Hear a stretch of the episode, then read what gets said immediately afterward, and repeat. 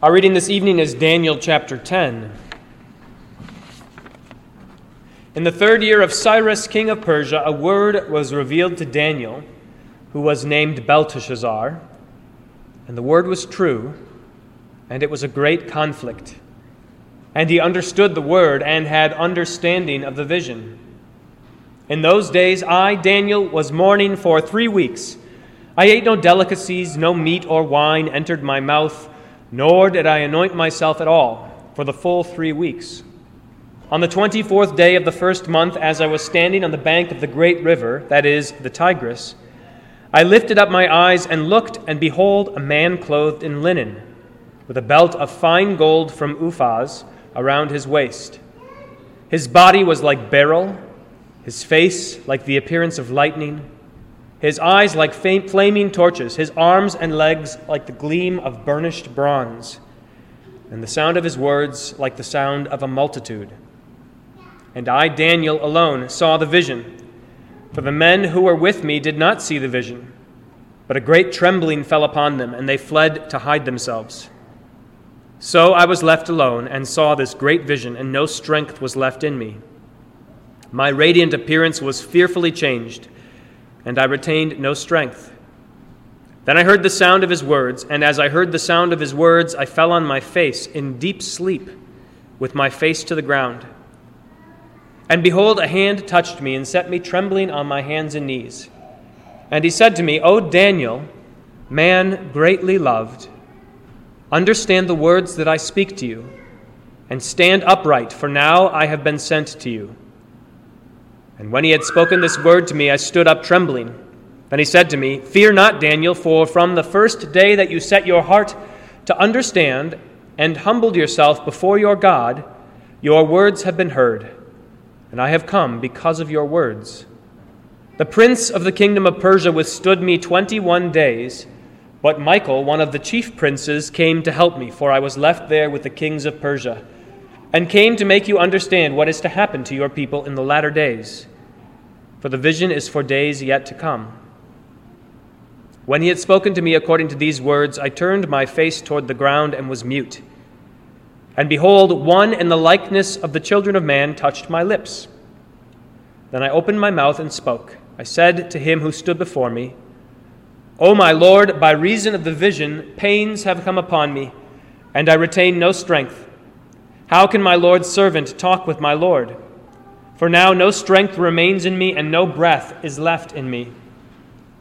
Again, one having the appearance of a man touched me and strengthened me, and he said, O man greatly loved, fear not. Peace be with you. Be strong and of good courage. And as he spoke to me, I was strengthened and said, Let my Lord speak, for you have strengthened me. Then he said, Do you know why I have come to you? But now I will return to fight against the prince of Persia. And when I go out, behold, the prince of Greece will come. But I will tell you what is inscribed in the book of truth.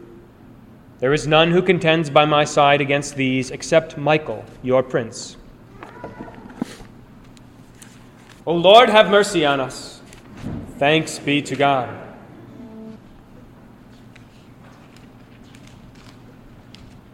In the name of the Father, and of the Son, and of the Holy Spirit, Amen. King Hezekiah was one of the good kings. He reigned during the prophetic times of Isaiah. He was a good king, one of the few in the tribe of Judah.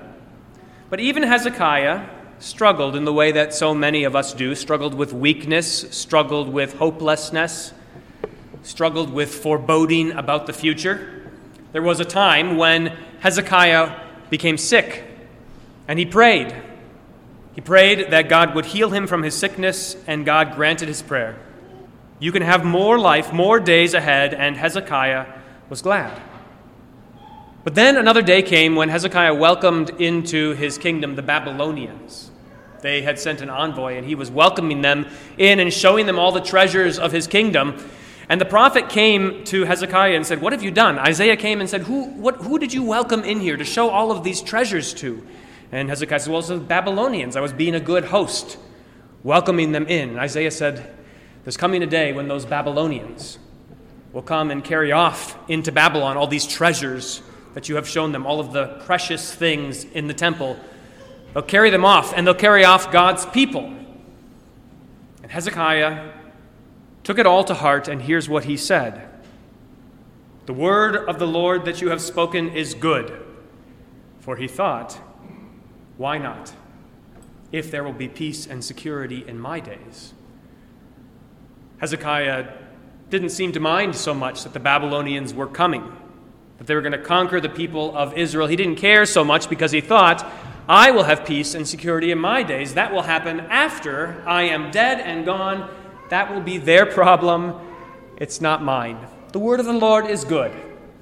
Let it be according to your word. Hezekiah was resigning himself really to the grave and resigning God's people to the future that laid in store for them because of their wickedness. Now, I tell you this story because I want you to contrast that with Daniel in our lesson today. Daniel, who we heard last week, praying for the people of God. Remember how Daniel prayed We have sinned. We have not listened to the prophets. We have not followed your commands. We have not loved you the way we should. We are unrighteous. Hear our prayer, not because of our righteousness, but because of your mercy. Daniel prayed on behalf of his people. And remember that by then Daniel was an old man. He was carried off into exile to Babylon not long after Hezekiah heard this word about the Babylonians coming to conquer. It was, in fact, at this point in time that Cyrus had issued a decree that the people could go back and rebuild the temple in Jerusalem. Third year of the reign of King Cyrus, Daniel was an old man. There he was, still in exile. His people were back home rebuilding the temple, and he could have thought to himself, What's going to be is going to be. I've lived my life, I've run my course, I've been faithful, I've done what I was supposed to do. I fought those lions by being faithful and trusting in God. I resisted the tyrants, I stood up, I prayed, I was righteous. What will be, will be. Let them suffer whatever is coming to them. Daniel could have said that. He could have been like Hezekiah. But he didn't. Instead, you heard how he reacted. When the vision came to him, and it was a vision of great conflict, Daniel mourned for three weeks. He fasted. He didn't eat any delicacies, no meat or wine, for full three weeks. An old man in his 80s, not eating for three weeks. Why? Because he's terrified of what is coming on his people. A people he will not see. He's not going back to Jerusalem. A people who are in the future. He's terrified of what he sees coming on them. In fact, he says to the man who touched him, O Lord, by reason of the vision, pains have come upon me, and I retain no strength. How can I even speak? How can I speak when I have seen what is coming on my people, on God's people? It's an entirely different attitude towards the future, towards faithfulness, towards the commission that God has given to him. It's an entirely different attitude than Hezekiah. Oh, as long as I have peace security and security in my days. Oh, as long as I get to remain in comfort here in Persia, whatever happens to them, that's their problem. Now, there are a lot of things in the book of Daniel that are hard to understand, and they're troubling because they are hard to understand. But what's notable about this vision that Daniel has, and we don't see a lot of detail of it, what's notable about this vision is that it was not hard for him to understand. He understood perfectly. And that is what was so troubling for him. He saw what was coming for his people. We'll see more of this next week in Daniel chapter 11. And so he was terrified. He was comforted by the man who came and touched him, the man who spoke to him. And that comfort is everything. That comfort is what he needed. It's an assurance not just for him, but for the future and for God's people. Listen again to the greeting that the man gives to Daniel. O Daniel, man greatly loved.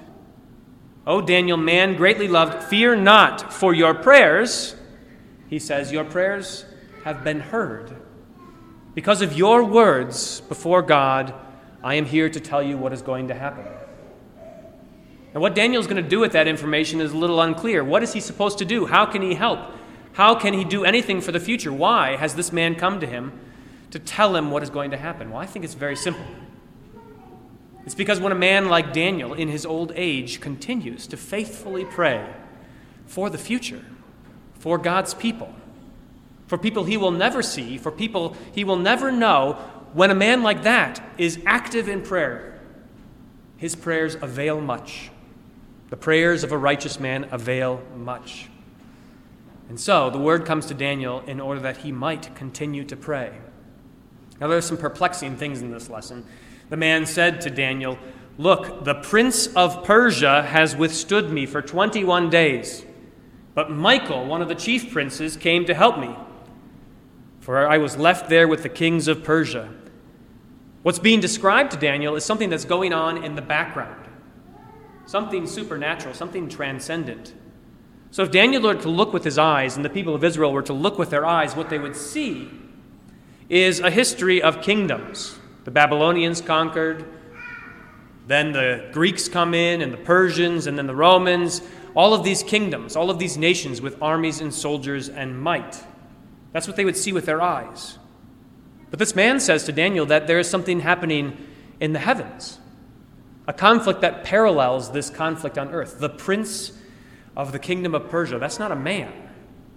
That's some sort of angelic, supernatural being, some otherworldly kind of a being. There's a war going on in heaven that parallels the war that is seen on earth.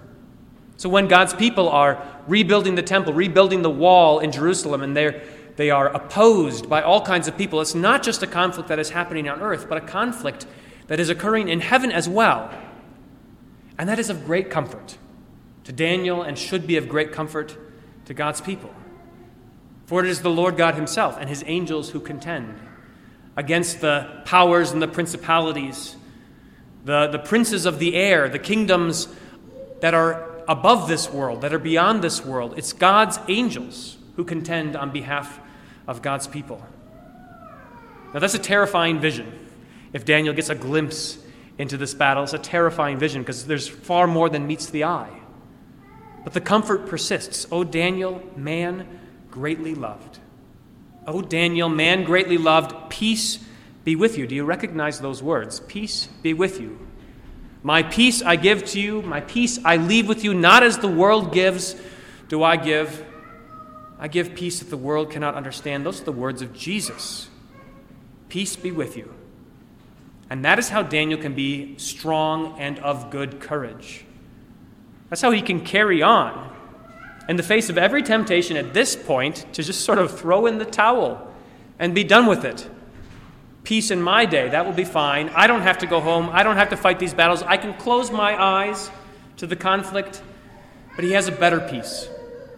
He has a peace that comes from Jesus himself. If you read the book of Revelation, you'll see this character, this man, with legs of burnished bronze and eyes like flaming torches, his body like beryl, and his face like the appearance of lightning. You'll see that man appear in Revelation. And it's the Son of God, it's Jesus himself, the one who has conquered by his blood, the one who has fought for his people with his own life. And that is where Daniel's comfort comes from.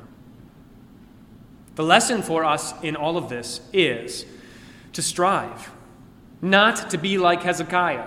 Not to throw in the towel, not to be done, not to be satisfied with what we have, but to care enough about the future of God's people so that as Daniel sees this vision, he's sapped of strength. Imagine that, caring enough about the future of God's people so that when you see the trouble that might be coming, you would be sapped of strength, and all that's left is for you to pray and plead and to fast and mourn, to care enough so that your only source of comfort is what God promises and not the peace and security that you provided for yourself.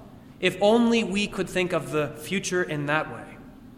If only we could think of God's people in that way.